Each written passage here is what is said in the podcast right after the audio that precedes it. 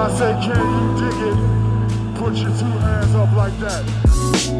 Can you dig it? Can, can, can, can, can. Here we go.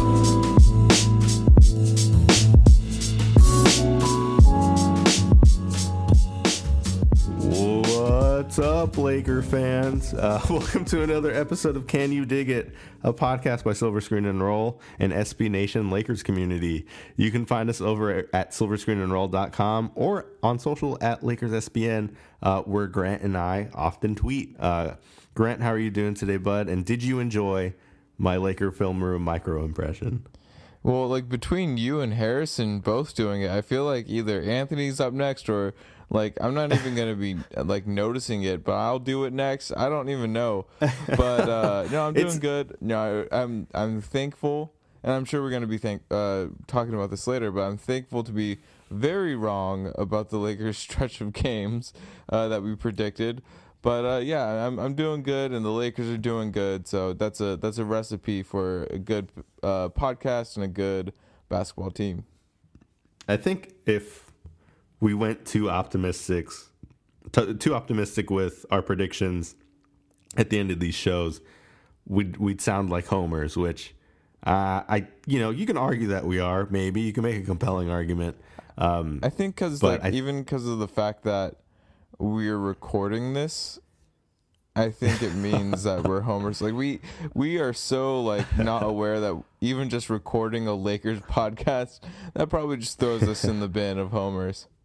Absolutely, but uh, I have no complaints, and we haven't been, we haven't been that bad. I mean, if anything, we've been selling the Lakers short in the past few weeks, uh, and I think we might have had the Lakers losing this game uh, just because they've they've struggled so much against the Spurs as of late. But they didn't on Wednesday. Uh, Lakers won one twenty-one to one thirteen against the Spurs behind a dominant performance by none other than the king himself, LeBron James. forty-two points on sixty-two point five percent shooting from the field, forty-two point nine percent shooting from behind the arc to go along with five rebounds, six assists, and two steals. Grant, inject all of this into my veins. This is what we signed up for. This is what we wanted to see. Fourth quarter dominations by LeBron James and one dunks. Him, you know, chirping at the crowd after, you know, draining that super deep three. I loved it. I want to hear your thoughts on it because I'm sure they are similar to mine. Well, he wasn't even the, the team leader in box plus minus. So we really should be talking about Tyson Chandler, who was a plus twenty-seven in twenty-eight minutes, only making two free throws, having nine defensive rebounds, an assist, and a steal. Uh, that good old two nine one one stat line.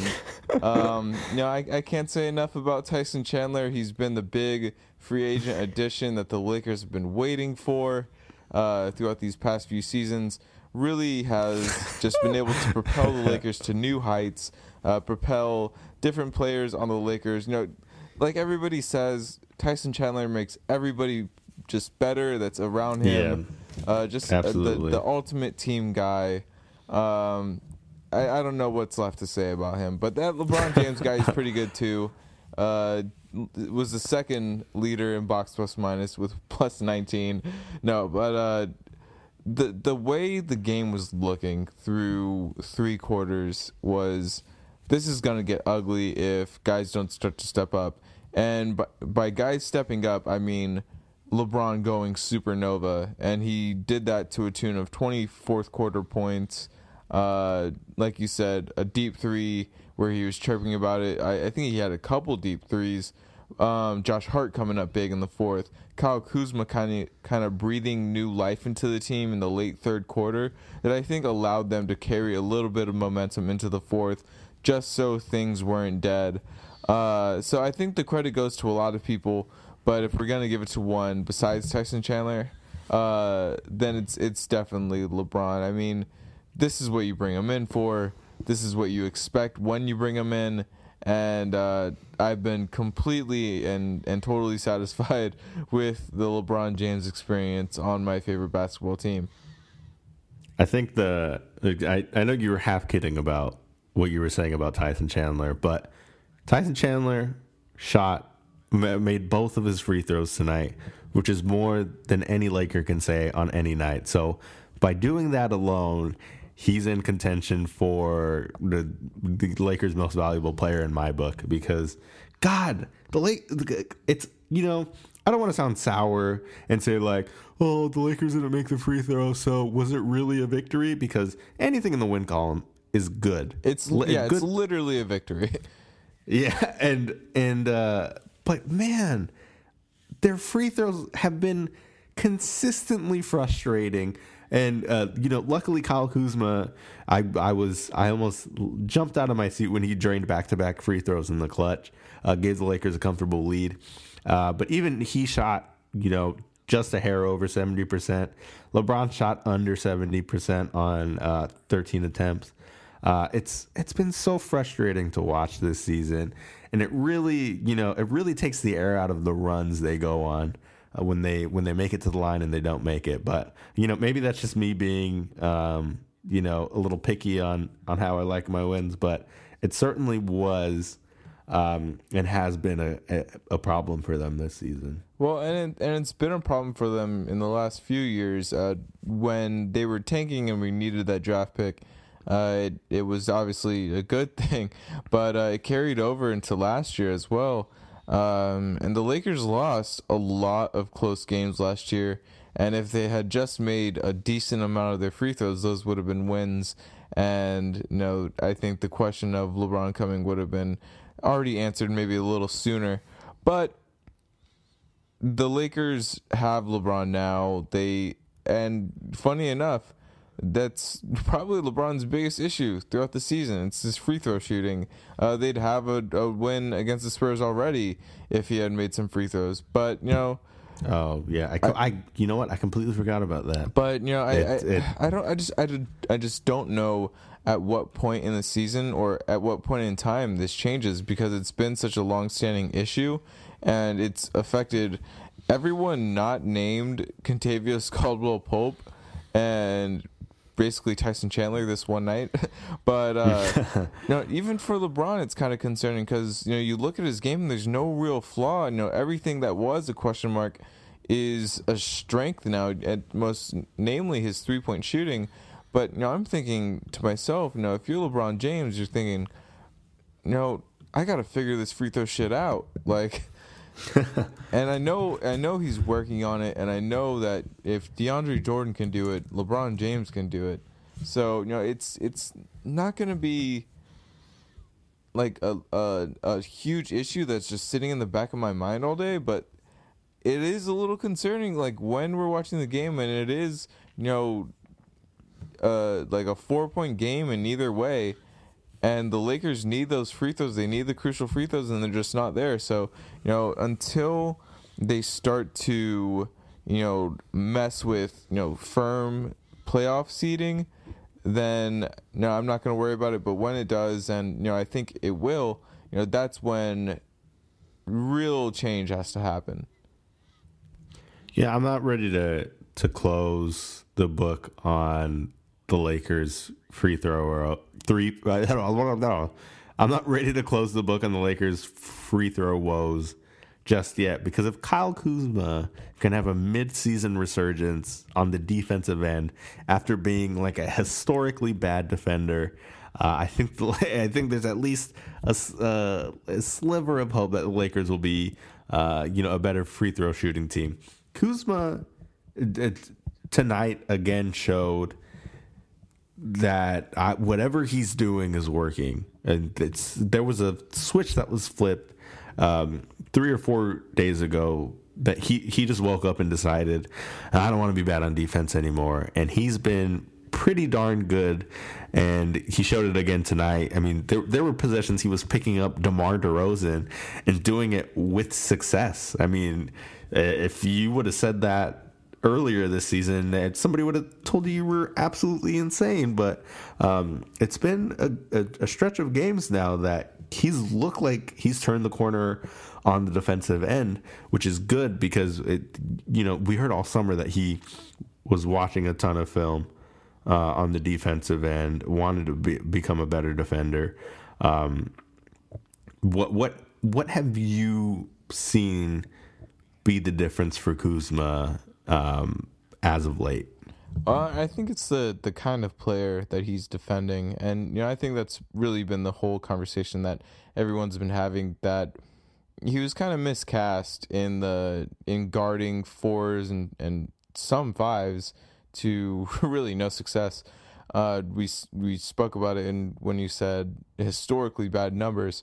But, no, we have him out on the perimeter now, and you know, he's really successful in doing that because he's bigger than a lot of these guys, but he's really got the foot speed to guard them too, and and he has the effort now. And I think, you know, half the battle on defense is just being willing to play defense, and I think he's always been willing to. It's just whether he's been in the right role, and, and he's moving his feet really well. He's using the length advantage that he has on those on these smaller players to, you know, to his benefit. And And I think that we have to give him a lot of credit for changing things around, and, and Luke Walton a lot of credit for, you know, having them having him on the perimeter now, guarding these smaller smaller guys, because, you know, that was a big issue with Luke. You know, trying him at the small ball five and, and having him guard four. So, you know, as much credit as we're giving to Kyle Kuzma for this, I think we also got to give Luke Walton credit for it. Absolutely, and we've talked about it on the show before, but the most impressive thing about Luke Walton's tenure as head coach is him getting players, uh, especially young players, to buy in on the defensive end. I mean, Kuzma didn't exactly have a reputation for being, uh, you know, a great defender coming out of college, and he certainly didn't have a reputation for being a great defender going into this season. Um, and yet, you know, if uh, we're... You know, a few games into the season, um, over a quarter into the season, the Lakers have a top ten defense in the N B A. I mean, oh, buddy. Um, yeah, that's that's crazy. Yeah, and, and um, it's it's insane because they were so bad at it in in like the first, you know, ten or, or so games that they had. And um and, and one minor note before, you know, we move on from this defense and, and Kyle Kuzma discussion. Nick Young and, and Jordan Clarkson, they both made us believe in the lie at some points in their Laker career on defense. And so I'm not saying that, that this true. Kyle Kuzma uh, resurgence or just uh, awakening on defense is a sham, but you know, we also got to keep that in the back of our head that, you know, players can have it click for them on defense, at least for a part of the season, and then totally regress and go back to the old ways. But you know, I think uh, I think we got to give... I got, got to give Kuz a lot of credit. Absolutely. Um, and, the you know, even aside from the the effort he's showing on the defensive end, he's had a few plays these past games on offense. Cause, um, and I say on offense because it's not just scoring he's flashed as of late, because he's, he's broken out of a shooting slump. I mean, he's looking more like the Kyle Kuzma of last season.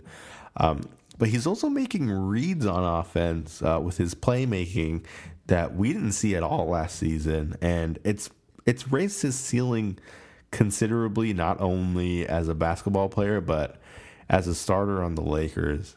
And I'm I, you know, I think Pete um, or Laker Film Room, however you choose to um, to, to call him, um, Coach Pete is also just fine. Um, but he said that Kyle Kuzma is becoming a grown man in front of our eyes, and I completely agree. I think he's really coming into his own, and I, I, I think a lot of Lakers fans were ready to throw in the towel on Kuz um, less than one hundred games into his N B A career, and I think it just goes to show that development isn't always linear. It's not always going to be... Um, players becoming superstars or, you know, uh, solid glue guys in their second, uh, you know, in their second years in the league. I think, you know, we, we, whether it's Kuzma, Ingram, or Lonzo, we really have to wait it out with these guys. Yeah, yeah, and I think even tonight or the, the game most recently against the Spurs, uh, was a big step in his development because, you know, he really had to wait till the second half to turn things on. And so, you know, when things aren't working in the first half, you know, it's tough to get your head out of that out of that uh, out of that space and, you know, kind of flip a switch. And I think, you know, at halftime or, you know, at some point in the third quarter, you know, he kind of shrugged it off and and gave the Lakers offense and, and defense the spark that it needed to stay in the game and uh, eventually overtake the Spurs. But, you know, I think, you know, when you break things down and, and look at certain aspects of each of the young guys uh, on offense in this case, um, I think besides Lonzo's passing, when Kuz is scoring well, it's the most aesthetically pleasing aspect of the Lakers' young guys. Uh, just his footwork, how polished he is in the post, his shooting. You know, when that's on, you know, that's that's the reason why a lot of casual fans and a lot of fans that rely on the eye test love Kuzma. A lot of that goes to, you know, just how pretty it looks when it's all working. And no, I no, I think everybody can appreciate when it's working, but you know, I, I think when uh, when just everything's off in the first half and he makes that adjustment in the second half, that's the thing that I like to see, the mental, you know, change of mind or uh, change of state of mind, and no, I think that's a big part of it. You know, for for him to shrug off a bad first half where not everything's clicking and then turn it on. Be a big boost for the Lakers, and that's that's bigger to me than, you know, fancy footwork in the post and and just shooting it from the behind the arc nine times a game. So, you know, I think that it's it's a welcome thing for Kuz to be growing up and and kind of having a Kobe game. This was a little bit of a Kobe game for Kuz. Yeah, I agree. Yeah.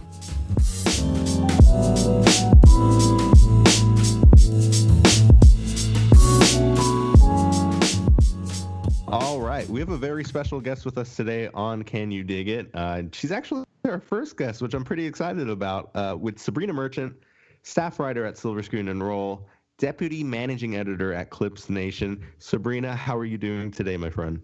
I'm doing pretty well. I'm very excited to be your first guest.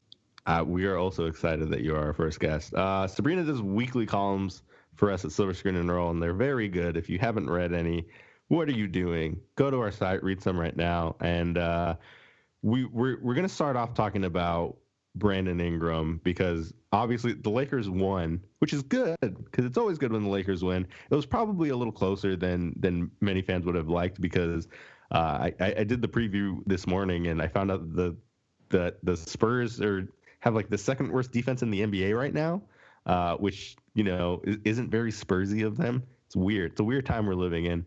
Uh, but Luke Walton said with Brandon Ingram out, they're going to probably lean on Lonzo Ball and LeBron James a little more. Um, uh, w- what do you think about that, and how, how do you think the team uh, um, beyond that is gonna is gonna look without Ingram on the floor?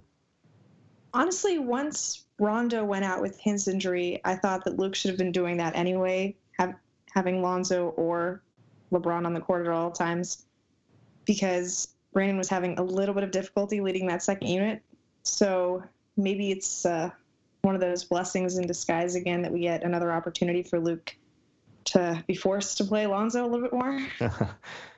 uh, but I'm interested to see what happens with those extra wing minutes because Lance has been losing his minutes recently and he didn't particularly look very good today. Um, Beasley's kind of hit or miss, and as much as we all love speed, it's unclear how much you can produce at this moment. So, yeah, I, it, it's yeah. it's a hard time. The, the water and supplies is running low on on Shvee Island right now.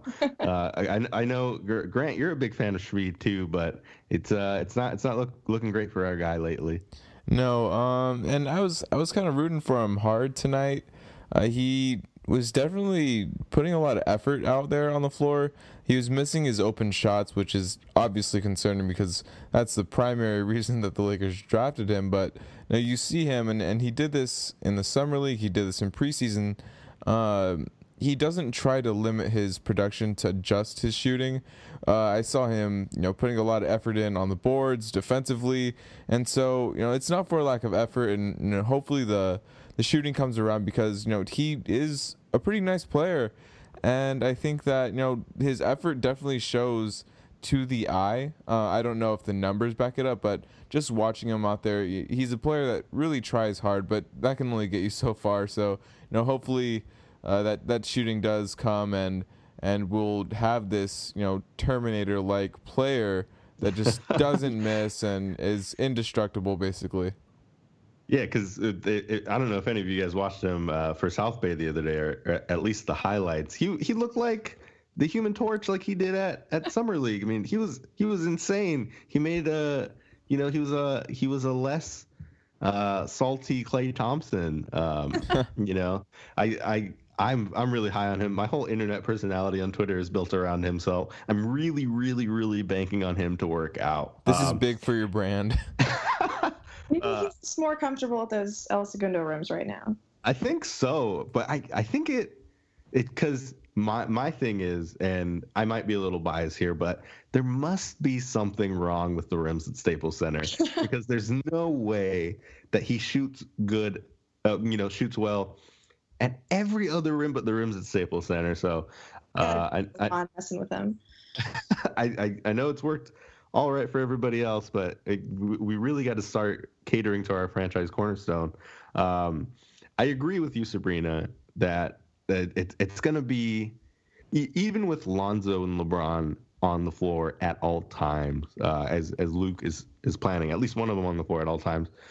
I think it's going to be really hard for that second unit to find scoring if, um, you know, if Ingram's out, because that moves Hart to the starting lineup. We're assuming Lou can totally throw a curveball and throw K C P in there, or, uh, you know, worst case scenario, throw Lance in there.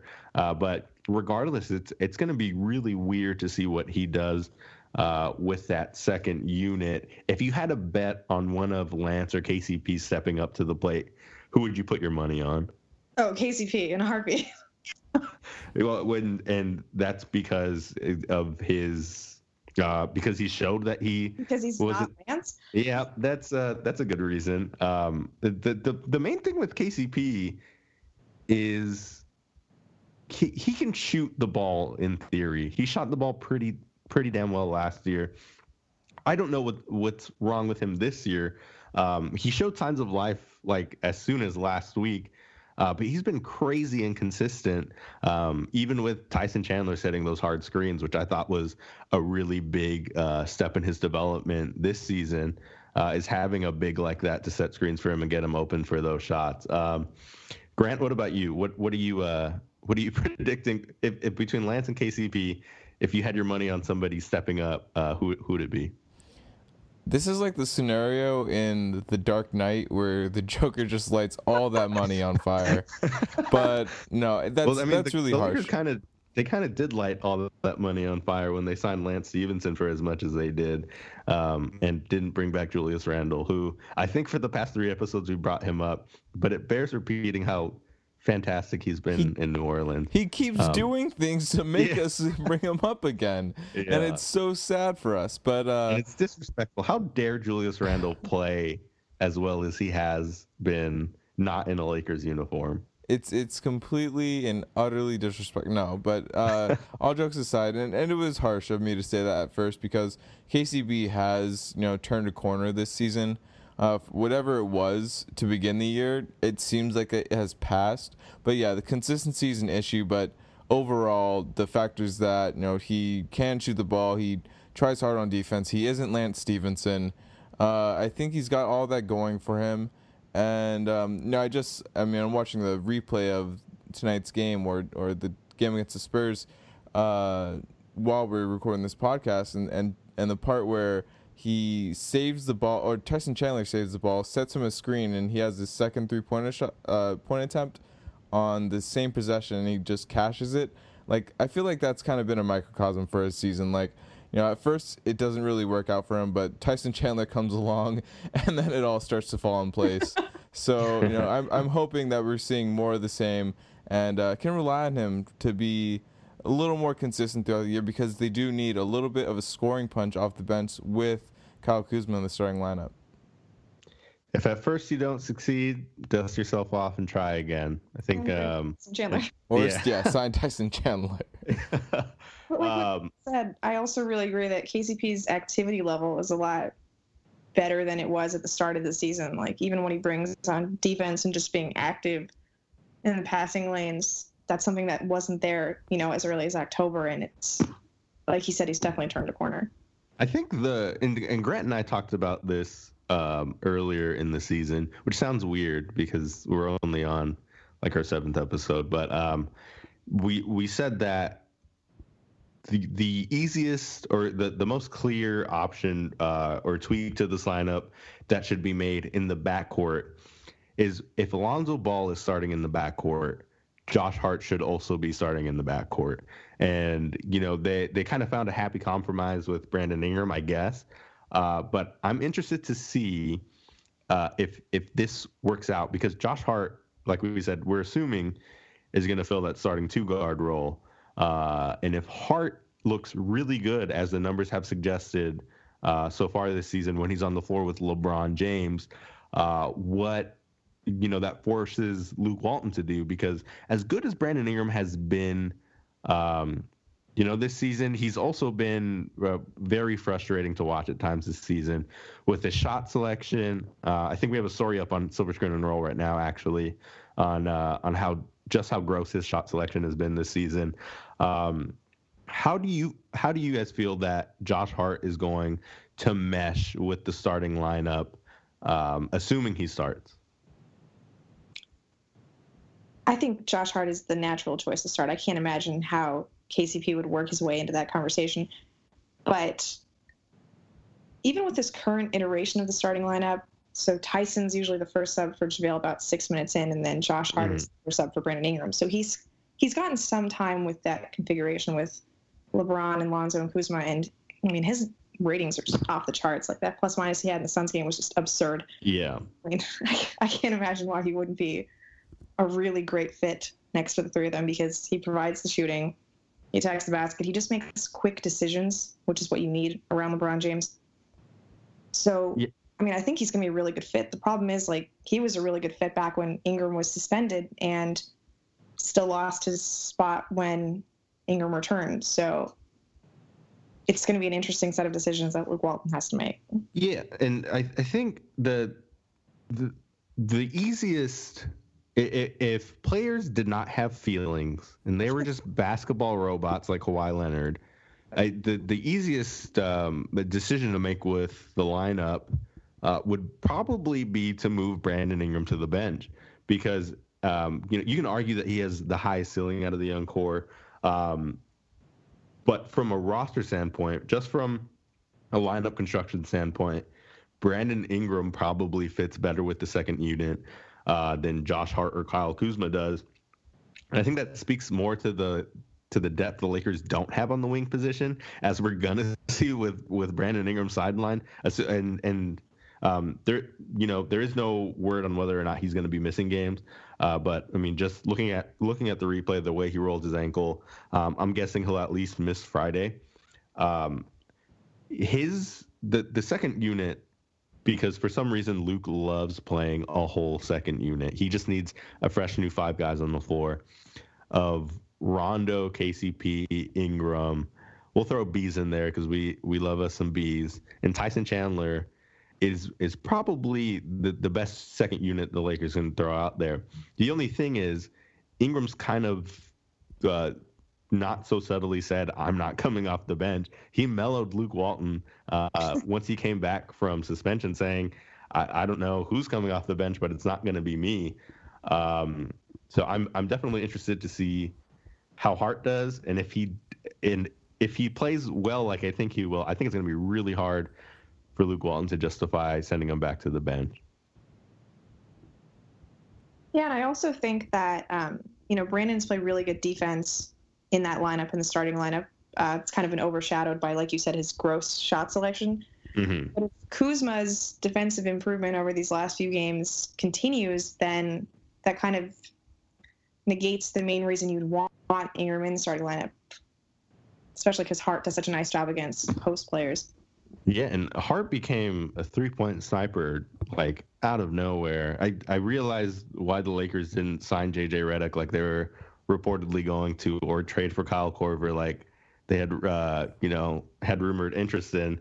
Because Josh Hart is a deep-range deadeye. He has the deep deep-range deadeye badge in two K. I mean, today he hit a few really big three-point shots, and I think that's uh, a development – you know, Lakers fans were hoping to see in his, his rookie season, which he shot pretty well in his rookie season, but he's doing it on a lot more attempts this season. And, you know, much has been made about the lack of shooters around LeBron. And if Josh Hart can, you know, show that, like he has this season, that he's not afraid to take that shot, uh, I think LeBron's going to love him. Don't you, Grant? Yeah, uh, I loved his, it's kind of like the anti-Brandon Ingram shot selection tonight. He took five shots, and they were all threes, but uh, he, he made two of them, but you know they were really high-leverage shots. Like you were saying, he's not afraid to take those kind of shots. He was saying on Spectrum tonight that you know he wants to be in those moments, and, and hopefully those moments you know still come along for him. So you know I'm I'm really excited about Josh Hart for multiple reasons, but Now this this shooting, like you said, just kind of came out of nowhere. It's obviously, you know, really a great addition, but uh, when you pair that with the way that he, you know, moves the ball in offense, the ball doesn't stick to his hands. Uh, he drives as well as anybody on the Lakers, not named LeBron James, and uh, he finishes the at the rim almost like LeBron, minus the dunks and, and uber explosive athleticism. Uh, but you know, he's a really fascinating player because, you know, obviously he slipped because of his age, but I I, I don't want to give a whole bunch of credit to the kind of old school way of thinking because basketball's completely shifted from it. But mm-hmm. there is a lot of value in drafting a player that's a champion, drafting a player that has some experience under his belt, because you know when those big moments come, they're a little more prepared for it than you know say a little bit of younger players. Uh, there's not a whole lot of stock to put into that, but I think there is some truth to that, and I think we're seeing that uh, in Josh Hart. We mentioned earlier in the show when uh, we we introduced Sabreena that she was uh, uh, the deputy managing editor at Clips Nation, um, and I am I'm I'm so confused about the the Clippers. More so than I am ever, because I'm always confused about the Clippers as a team, what they're still doing in L A. But right now, they are, uh, at least on paper, the best team in Los Angeles. They sit at the number three seed in the Western Conference at, with a sixteen and eight record. The Lakers are only a game back after winning, um, uh, you know, on tonight. So who knows how much longer that will keep up. But to the casual fan, and I know this because I have a few casual N B A fan friends, to to ask them to name three players on the Clippers roster on, at, uh, off the top of their head, they could not. And yet they've looked so good this season. And I, I'm hoping you can describe to me why that is, Sabreena, because I can't wrap my head around it. So the Clippers kind of occupy the other spectrum of this, you know, superstar, super team age in the N B A. They have this, you know, thought experiment. What if we just had all thirteen players who are actually good, even if none of them are incredibly good? Mm-hmm. So, like you said, how Luke Walton likes to play these five-man bench lineups. So the Clippers can do that, and their quality of play doesn't really go down, which is not something that a lot of teams in the N B A can manage. And, I mean, I've I've tried the same experiment you have where I ask people who claim to be Clippers fans to name three players on the Clippers, and they can't even do that. So it's it's quite remarkable that they've managed this string of success without anyone who's ever made an all-star team. And although that's, you know, probably going to change this year. Yeah. But, with, with, I mean, with... I'm as confused as you are, truthfully. Like, every game yeah. I watch, I think, well, you know, it just goes down to the wire every game, and Lou Williams does his little free throw magic at the end. Here we are, sixteen wins this season. I, I think the the craziest thing to me watching Lou Williams on the Clippers, uh, even last season, was I remember when he was on the Lakers, everyone hated him um, because he was winning games for them and because he's, you know, kind of a chucker. But, but if they're going in, you know, it's hard to complain. And I think, you know, the fact that he was getting some all-star traction last season um, and he's probably a sixth man of the year candidate this year, um, it, it's it's been all, a whole whirlwind. And the thing that's impressed me the most with Doc Rivers uh, is how he's responded to losing that big three of Chris Paul, Blake Griffin, and DeAndre Jordan in a matter of, of two seasons. And I think having that um, quote-unquote super team, which as you know, as as much as we hate on the Clippers on, on this side of L A, which is most of L A if we're being honest, um, I, the, the the core of Chris Paul, you can throw J J Redick in there. Uh, Blake Griffin and DeAndre Jordan, where they were a really exciting team at one point. They just could never pull it together uh, when it mattered.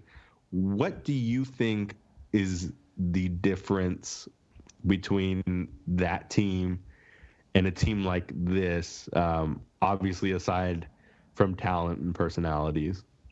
So I think that personality is really what hits on it because – yeah, the Clippers were exciting to watch. They were also a pain in the butt to watch. Those Lob City teams, they they jawed at the refs, they jawed at each other. They were just unlikable to most of the N B A. And now you have a team where they just, they really get along. They're super chill. They don't particularly care that the rest of the N B A isn't focused on them. And that that attitude, just like the calmness that is in their locker room, I think just makes it a much easier work environment, frankly. And I mean, they're I'm obviously any coach would love to have a player of the caliber of Chris Paul or Blake Griffin as he was back in two thousand thirteen, two thousand fourteen. But mm-hmm.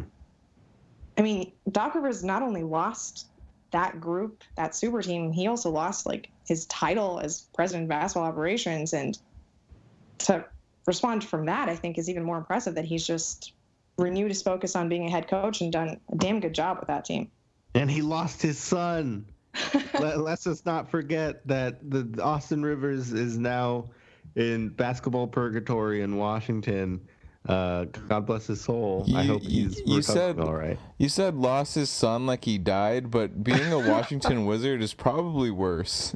Yeah, that's like uh, it's the bad place. The, the, the Clippers are the good place, and the, the Wizards are the bad place right now. Uh, my heart goes out to Austin Rivers. Um, uh, Grant, do you have any? Do you have any questions for Sabreena before we let her go?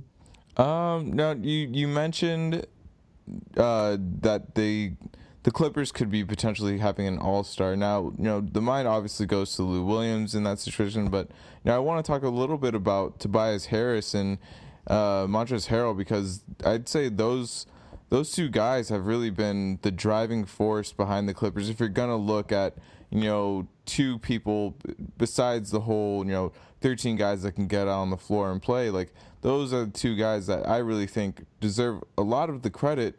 Uh, Doc Rivers too, for the Clippers being as consistent as they've been in this early part of the season. Absolutely, um, Tobias Harris. I don't know if the stat still holds, but through the month of November, he was the most efficient shooting wing in the N B A, which is kind of mind-blowing when you think about the kind of talent that exists at that position. And, I mean, he's always been like a very fluid player, but his jump shot has been a work in progress throughout his career. And to see that really come to fruition this season has been a big part of the Clippers' success, particularly on offense. And Montrez, that dude is just, man, we used to talk as Laker fans about how annoying it must be to play against Julius Randle because he just hit you in the chest, and Montrez just goes after you all the damn time. And he really relishes, you know, the crowd. He really gets into it.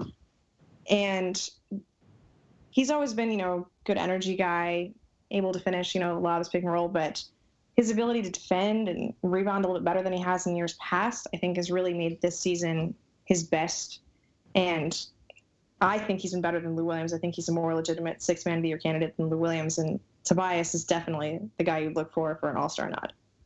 Yeah, uh, those two guys have been incredible. They ca- they came from, you know, two different trades, and so I, I know that's, you know, a big reason to me too that the La- not the Lakers, the Clippers have been able to How rebound. Dare you. I, I know, right?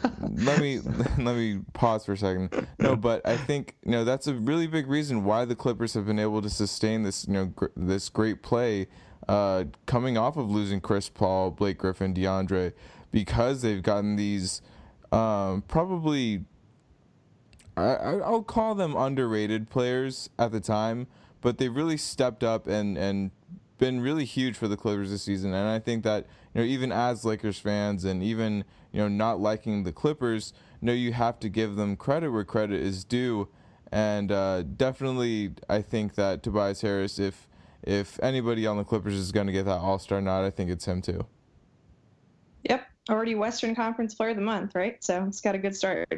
Oh yeah, that's uh, uh, good for him. I, I've always liked him. I liked him when he was in Detroit. You know what? You know what I was thinking about the other day? The fact that Orlando, at one point in their lowly the N B A lives, had Elfrid Payton, Victor Oladipo, Tobias Harris, Aaron Gordon, Nikola Vucevic on the same team.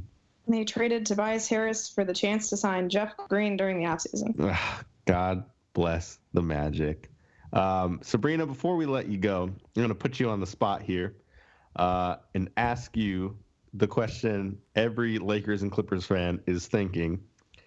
When this season is all said and done, when the eighty-two game season, when the grueling eighty-two season schedule is over, who will have the better record in the Western Conference, the Lakers or the Clippers? I think the Lakers will have a better record.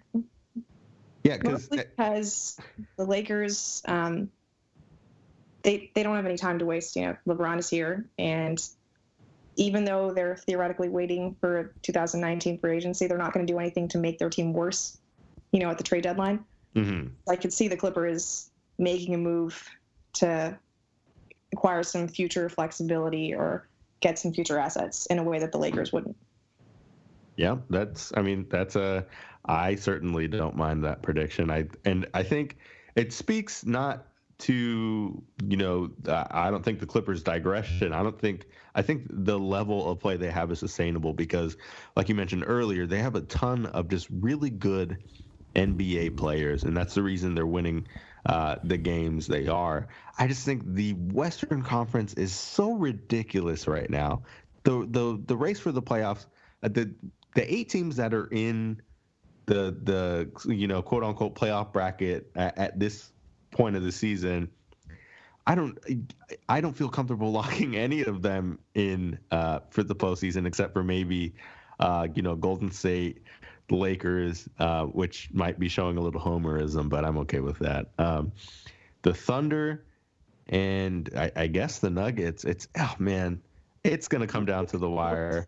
Playoff race, which is absurd. Yeah, ugh, man. I I and I mean we're crossing our fingers, but it's looking it's looking good for the Lakers that they'll be there. Um, what one more question for you because you brought it up.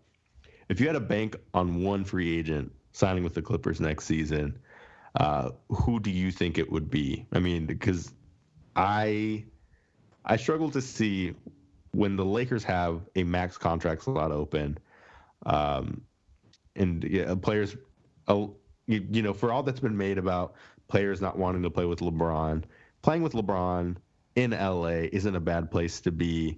Uh, but the Clippers also have the, you know, if, if I'm not mistaken, cap flexibility or, yeah. or can get very easily uh, cap flexibility for two superstar free agents next season. So um, if you had to give it your best bet, who would be uh, of, of all the free agents next summer, who who would be suiting up in a Clippers uniform by next season? Well, I don't really see Kawhi Leonard leaving Toronto. Yeah. Just because as, they seem to have the run of the Eastern Conference as is. So I guess Kevin Durant, but yeah, just just cuz process of elimination. Yeah, cuz he's probably the most likely to leave Golden State in general, leave his respective team, which worries me a little bit because the Lakers have cap space. Like you said, I, I don't think Kawhi leaves Toronto. And if he leaves Toronto, I don't think it's going to be for the Lakers. I think Kevin Durant is probably the most likely to sign with the Lakers. But the comments he made today about um, you know, the media circus around LeBron James and how that's toxic. That wasn't super encouraging for the Kevin Durant sweepstakes. Um, I think you know, he's being the second most liked player on his team. Yeah, absolutely. Um, and I think, you know, beyond those two, uh, we're assuming Jimmy Butler is going to resign in Philly because he, he's looking at like he's looking like he likes it there. I don't know. I think the the air's kind of been taken out of that whole second superstar, um, you know, plan that the that the front office orchestrated going into this season. Uh, and if that's the case, um, I'm interested to see if they just pull uh, the trigger on a trade if if it's true that players won't voluntarily play with LeBron James, which I find kind of hard to believe. But uh, Sabreena, thank you so much for being our first guest. Um, and uh, is, is there anything you want to plug? Is there anything you want to say? Send off. Doesn't need to be at all related to the Lakers. You can say whatever you want as long as it's, uh, you know, not indecent or, um, you know, uh, profanity laced. Um, any parting words, Sabreena? I mean, I, I write a lot, so just follow me on Twitter, Sabreena J M.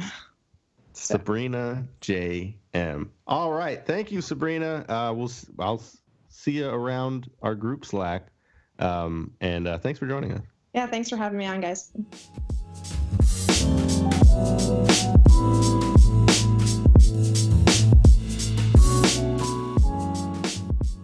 Well, Grant, we have.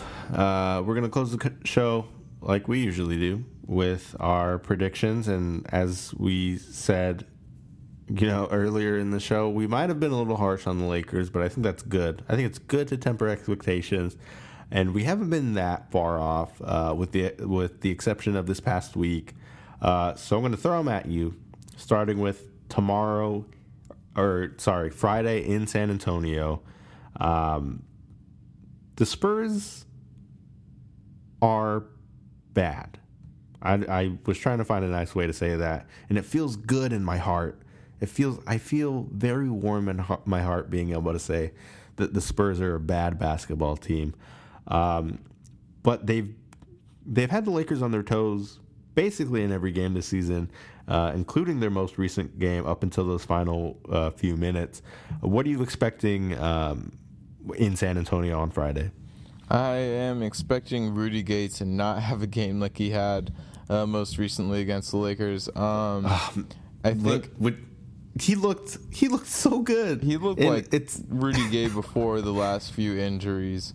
Shoot, I think even before Rudy Gay, before the last few injuries, that was he was he was so good. He, I w- every time a shot went up, I thought it was going in, and it basically did. I mean. He shot fifty-seven point one percent from the field. It's uh, yeah, I think that's if I know uh, Stu Lance has his key to the game, keys to the game. Um, number one should be not making Rudy Gay look like a smaller Kevin Durant. That's probably number one. Yeah, definitely. But uh, I think I think the Lakers should put Lonzo on DeRozan at least at the beginning of the game to see you know what that matchup can bring. Uh, but I thought Kuz did a fine job on him. I thought Josh Hart, when he switched on to him, did a nice job, especially with mm-hmm. four fouls in that fourth quarter. Um, but I do think the Lakers win that game in San Antonio. However, their next game, uh, which is that next Saturday against the Memphis Grizzlies in Memphis, that's going to be a tough one for the Lakers in my mind. It's a tough place to play. The Grizzlies are playing super well, and so uh, I think they go one and one in their next two games. I, yeah, what... That a lot of players or a lot of a lot of people I respect in the N B A community had written the Grizzlies off before the season even started, and to an extent, I guess I did too. Uh, but I think with Mike Conley and former Laker Mark Gasol um, on the team, as long as those two guys are on the court, the, the Grizzlies always have a chance, and they've shown that this season. I mean, they they again have looked very good. And they're one of the teams um, I feel comfortable saying that they'll sneak into the playoffs. I mean, they Jaren Jackson Junior, by the way, wow. The Lakers, I think when the Lakers have nobody that can guard Jaren Jackson Junior Oh, absolutely not. And we're going to look back at this draft class at, you know, DeAndre Ayton and Marv- Marvin Bagley. Uh, and with no disrespect, both good I players. Think, yeah. Yeah. I don't think they will touch Jaren Jackson Junior's ceiling. He the kid, that kid looks phenomenal. And uh, it makes me a little sad that the Lakers' uh, final tanking year wasn't last year, because, man, would it have nice to add him to our, our stash of exciting young players. So I agree. I think of those two games, um, the that win or that, that game in Memphis is going to be the hardest to scrape out. Um, the final game before we meet again is going to be Monday in Miami, back at Staples Center. And the Lakers have... The Lakers have seen Miami once already this season, uh, if I'm not mistaken. Hold on. Yeah, no, right? they yeah, only they once in in South yeah. Beach. What and and they won one thirteen to ninety-seven. Um, the and but they didn't have Dragic that game, if I remember correctly.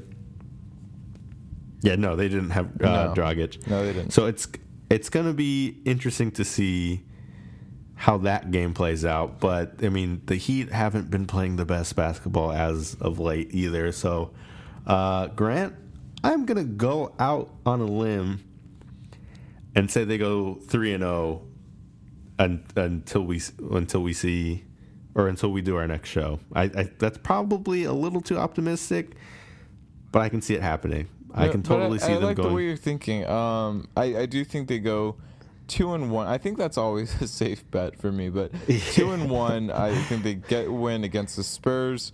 They, you know, have a tough time in Memphis, but uh, I think they coast against the against the Heat. Like, I think they have an easy time. Um, I think, you know, Dragic, uh, Dragic, as good of a player that he, as he is, I think he deserved to be in the All-Star game last year, uh, even with all the injuries that got him into the game. Um, I think Lonzo would do a really good job on him. And I think that the Lakers are going to find themselves up big. Uh, there may be a point or two in the game where the, the Heat make kind of a mini run, get it within like seven or eight. But ultimately, I think the Lakers coast and win that game pretty handily. And the Lakers don't have to spend a night in Miami, which is already good in their favor. Uh, but Miami nightlife will have to meet L A nightlife, which from what I've heard is... you know, isn't too comparable, uh, but it's something they have to deal with, and even more so than the Lakers, the the Heat will have to, to battle off L A nightlife. So I hope you pull your weight, L A clubs and uh, bars, if you're out there and you're listening to our podcast, let, let them have it. Um, uh, B J B J Mehta, if you're in Los Angeles, uh, keep buying shots for opposing teams' players. Make sure you go ahead, take care of that, take care of their bill. You know, be hospitable. Uh, I know it, it's a long flight from Australia, but if you're if you're in the L A area for these games, uh, go ahead and be generous to these to these teams coming into town. Grant, thanks for hanging out with me as always. Uh, I have been Christian Rivas, and if you like our show, go to iTunes, leave a review, say some kind things about us, or if you like the other shows on our uh, podcast network, we have a few great ones now, including uh, our new podcast, Show Tempo. Check that out. Um, if you like them, leave a review. Five stars is always great. Uh, nothing less than four, hopefully. And uh, we will see you all next time. Hello, I'm Spencer Hall from S B Nation.